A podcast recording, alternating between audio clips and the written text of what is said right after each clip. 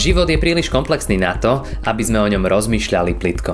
Veríme, že aj táto prednáška vám pomôže premyšľať hĺbšie a nájsť odpovede na vaše životné otázky.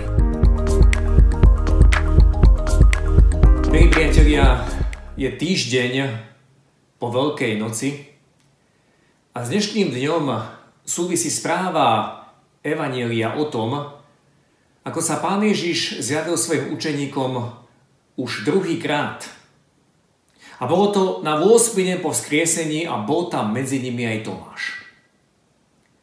Avšak dnešná nedela nám ponúka aj inú správu Evanielia, ako sa pán Ježiš tretíkrát zjavil svojim učeníkom a bolo to pri Galilejskom mori. Bolo to zo strany mesta Tiberias a preto evangelista Ján použil spojenie Tiberiacké more. Táto správa je v Evangeliu Jána kapitole 21. Bolo by dobré, keby ste si v tichosti túto kapitolu prečítali a možno ešte aj predtým, ako budete počúvať ďalej. Lebo je tam množstvo dôležitých detajlov, nielen správ, ale aj mnohé princípy a mnohé pravdy.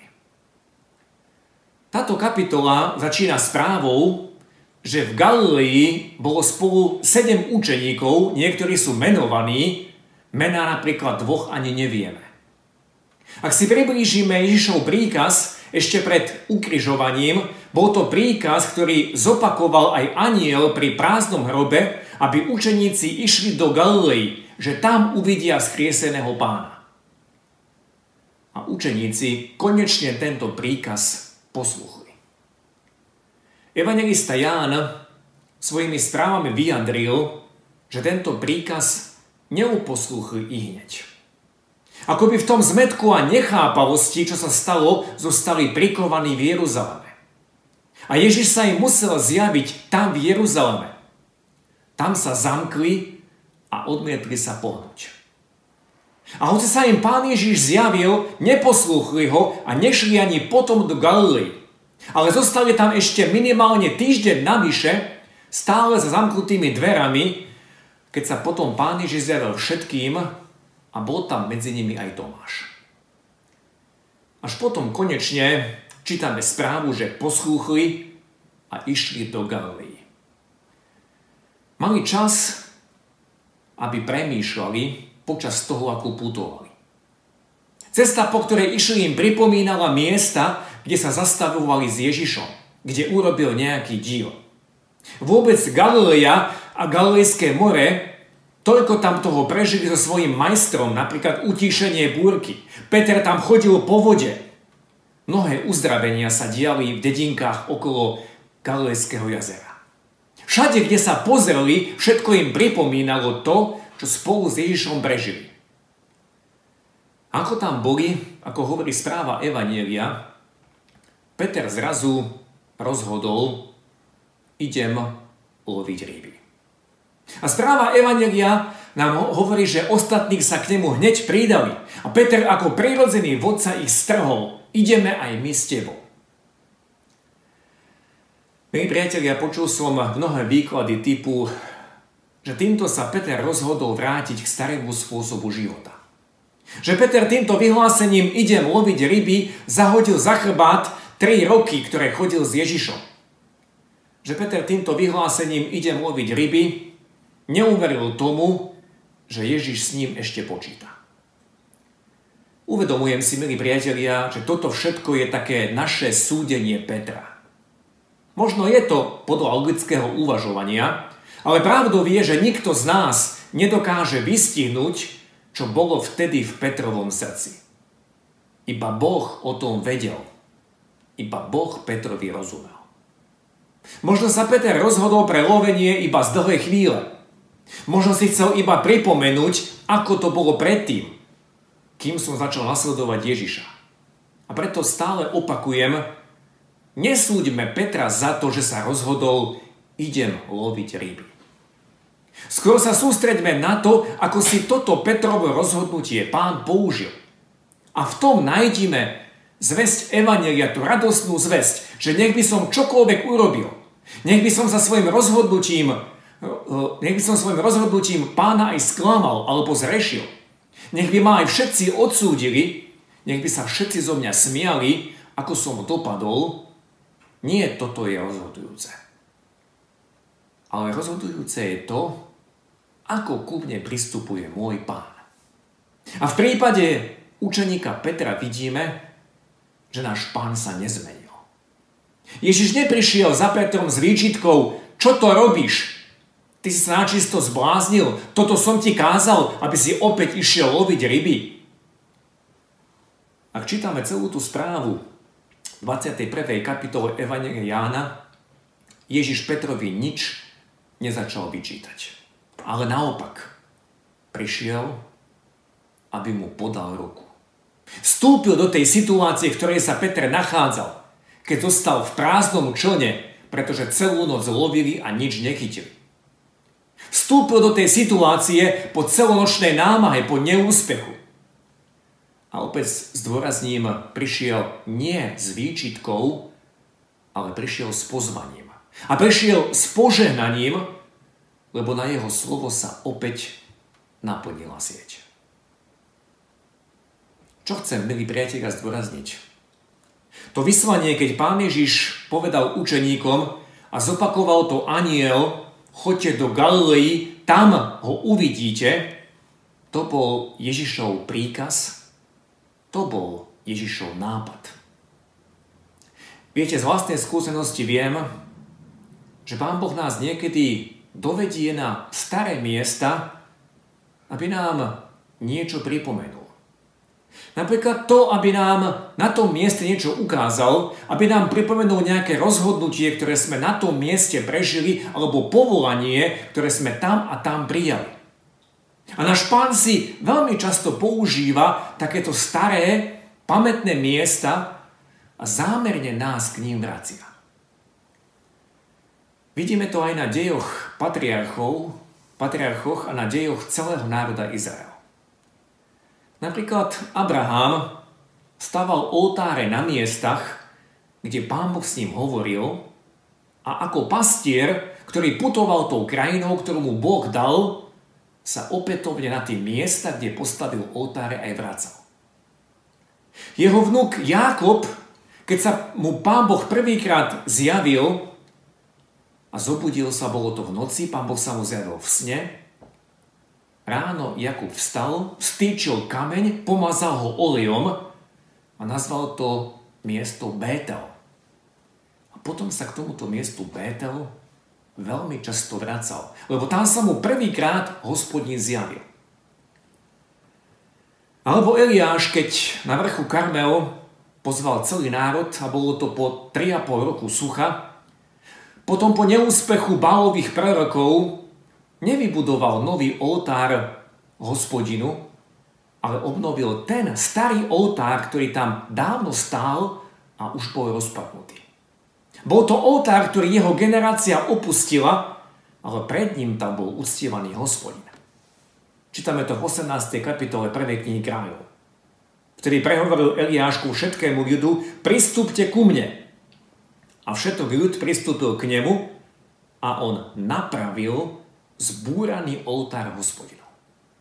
A tento istý Eliáš, milí priatelia, keď sa neskôr zľakol zlej kráľovnej Izabel a dal sa z babelosti na útek, pán Boh ho viedol na zvláštne miesto, na známy vrch Choreb. Čítame to v 19. kapitole 1. knihy kráľov.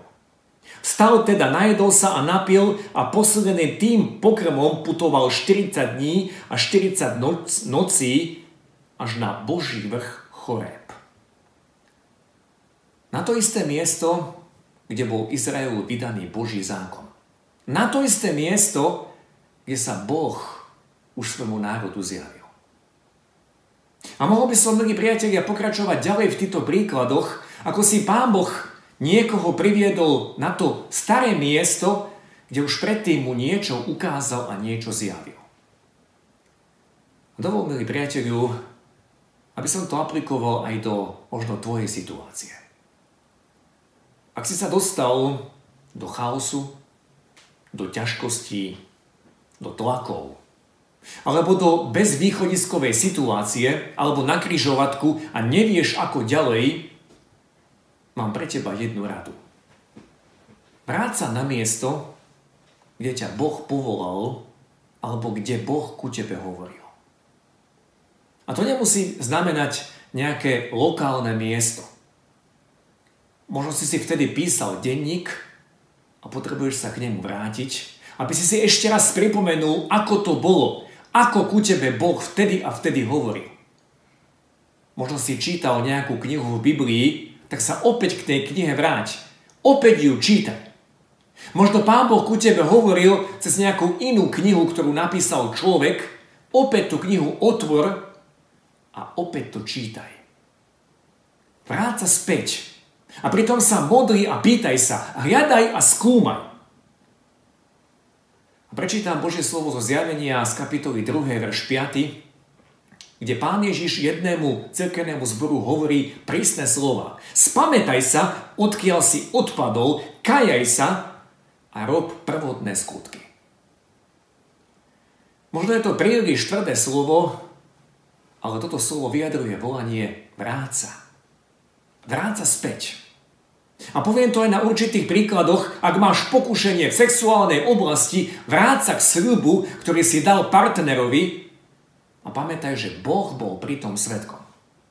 Ak stojíš na životnej kryžovatke a nevieš, kadiaľ ďalej, Možno sa porať s tými ľuďmi, cez ktorých už Boh niekedy ku tebe hovoril. Ja neviem, čo v tvojom prípade znamená vráca, ale verím, že Pán Boh ti to ukáže. Vráca späť. A som presvedčený, že v mnohých prípadoch, ako to bolo aj v prípade učeníka Petra, sám pán ho vrátil na to isté miesto, kde s ním najviac toho prežil. A som presvedčený, že Pán Boh to robí preto, aby nám pripomenul, že On sa nezmenil. On zostal stále ten istý. To my sme sa zmenili. My sme zabudli na to, čo nám vtedy jasne ukázal a ukazoval ďalej. My si potrebujeme pripomenúť Jeho slovo, Jeho vyslanie, Jeho zasľúbenia. To vráca je potrebné pre nás. Nie pre nášho pána. Ak sa opäť pozrieme do príbehu, ktorý je v kapitole 21. u evangelistu Jána, som presvedčený, že pán Boh tichučko hovoril k Petrovi počas celého toho obdobia, ako putoval z Jeruzalema do Galilei, aj počas tej noci, keď vyťahoval viackrát tú sieť a stále sieť bola prázdna, opätovne ju púšťal a stále sa dialo to isté. Som presvedčený, že pán Boh tichučko klopala na jeho srdce. A bolo to akoby na počiatku, keď Peter prijal povolanie, tiež lovil a nič nechytil. Až na pánovo slovo boli naplnené siete. Tá kapitola 21. nám hovorí, že na úsvite stal Ježiš na brehu, ale učeníci nevedeli, že je to Ježiš. Riekol im teda Ježiš, deti, či máte niečo zjesť? Odpovedali mu, nemáme. A on im riekol, spuste sieť napravo od lode a nájdete. Spustili teda a ani ju nevládali vytiahnuť pre množstvo rýb. Tu povedal Petrovi učení, ktorého miloval Ježiš, to je pán. Je zvláštne, milí priatelia, že Petrovi to hneď nedošlo, ale musel mu to povedať Ján, že to je Ježiš na brehu. Povedali by sme tak jasné. Toľko podobností je tu so správou, ktorá je opísaná v 5. kapitole Evangelia Lukáša, kde tiež prali si ráno siete, pretože celú noc lovili, nič nechytili, ale na Ježišovo slovo sa naplnili siete, takže sa lode ponárali.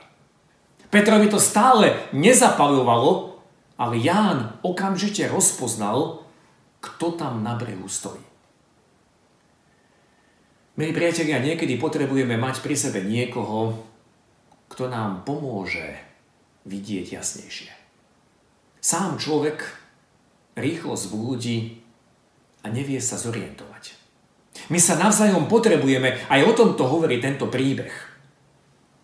Hoci táto doba nás izolovala jeden od druhého a možno sa mnohí tak utiahli, že s nikým nekomunikujú, nie je to zdravé. Zdravé a prospešné je, keď sa máš s kým modliť. A možno máš možnosť iba po telefóne modliť, ale aj to je lepšie ako nič. Zdravé a prospešné je, keď sa s niekým zdieľaš, keď sa s niekým radíš, keď preberáš to, čím žiješ, čím sa zaoberáš. Ak čítame tú správu v Evangelii Jána v 21. kapitole dokonca, je zvláštne, že pán Ježiš ani náznakom Petra nekarhá, ani mu nič nevyčíta.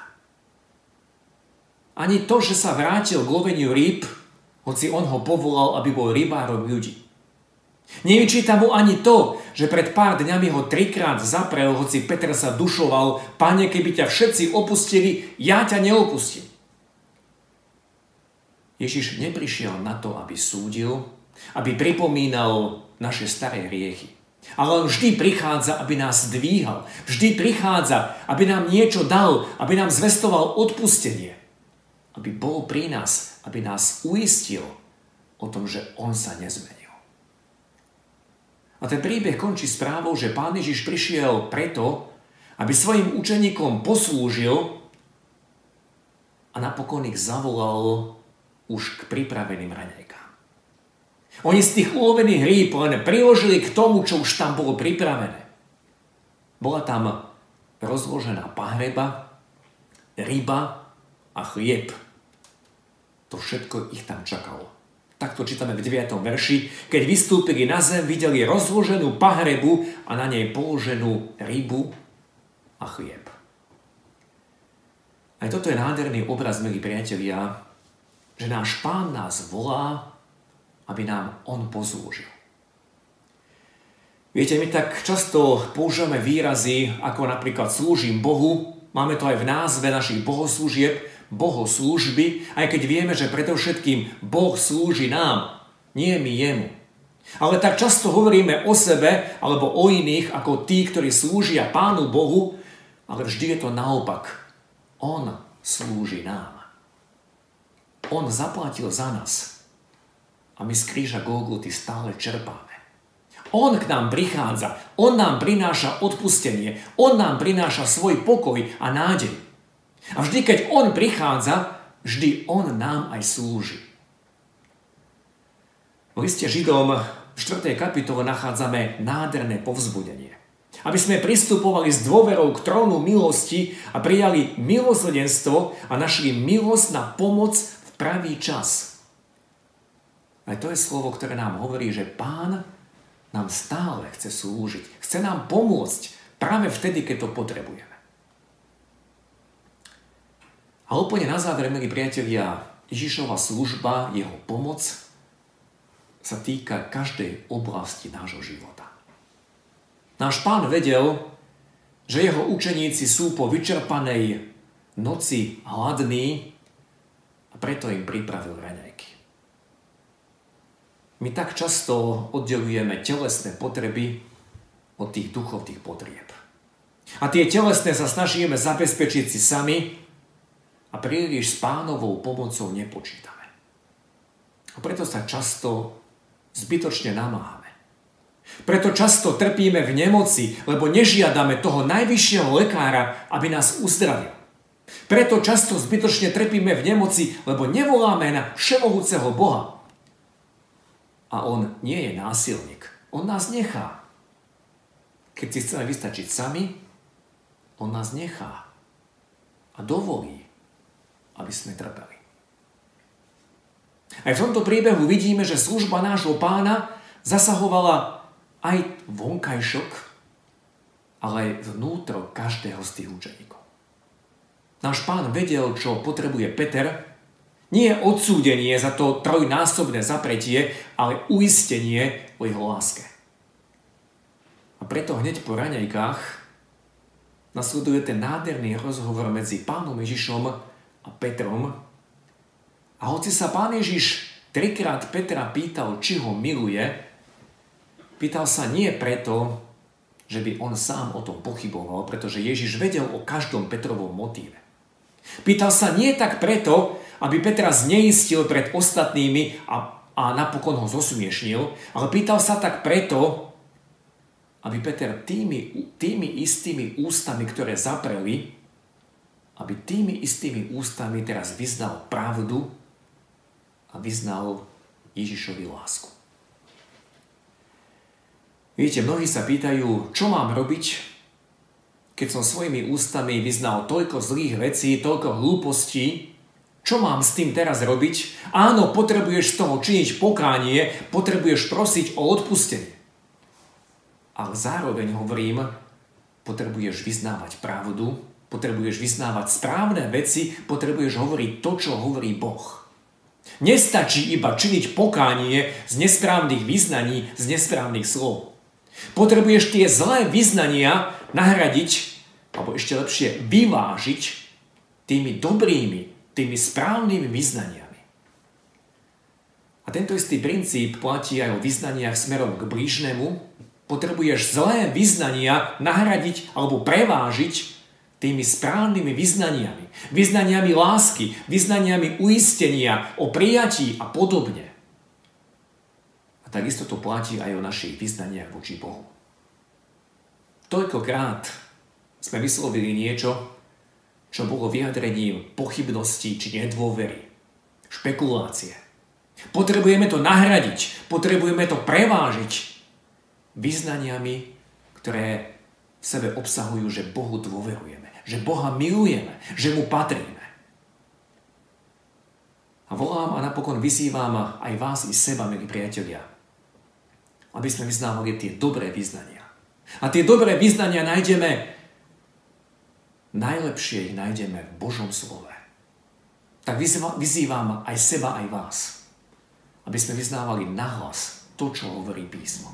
Aby sme sa učili Božie slovo na spameť, aby sme si ho stále pripomínali. A najmä, aby z našich úst znela vďačnosť a oslava nášho pána. Nechaj tento príbeh je pre nás na povzbudenie a na budovanie našej viery. Amen. Skloňme sa k modlitbe. Náš dobročivý oče, ďakujeme ti za slova, ktoré čítame v 21. kapitole Evanielie Jána. Ďakujeme ti, Ježiši Kriste, že si neprišiel Petra súdiť, Neprišiel si mu vyčítať, čo urobil, ako sa rozhodol. Neprišiel si ho pokrať, opäť robíš niečo nesprávne. Ale prišiel si do tej jeho situácie a priniesol si mu záchranu.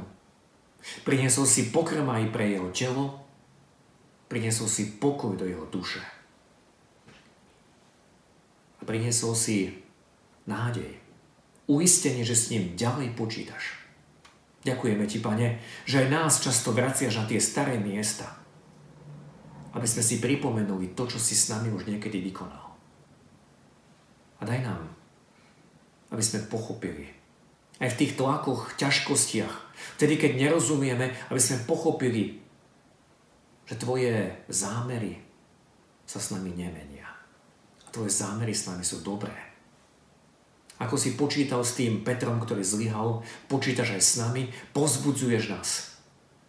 A stále s nami počítaš. Ďakujeme za toto uistenie, toto pozbudenie. Náš skriesený Pane. Ďakujeme Ti, že ťa nemusíme ani prosiť, aby si bol s nami, lebo Ty si to slúbil, že bude s nami po všetky dni až do konca. Daj nám tú milosť, aby sme ti mohli stále dôverovať a vyznávať tie dobré vyznania. Vyznania dôvery aj lásky voči tebe. Ďakujeme, že aj s nami, hoci sme biedni, aj s nami počítaš. Amen. Sláva Bohu Otcu i Synu i Duchu Svetému. Ako bolo na počiatku i teraz i vždycky i na veky vekov. Amen. A tak nech milosť nášho Pána Ježa Krista, jeho láska a jeho pokoj zostáva so všetkými vami. Od teraz až na veky.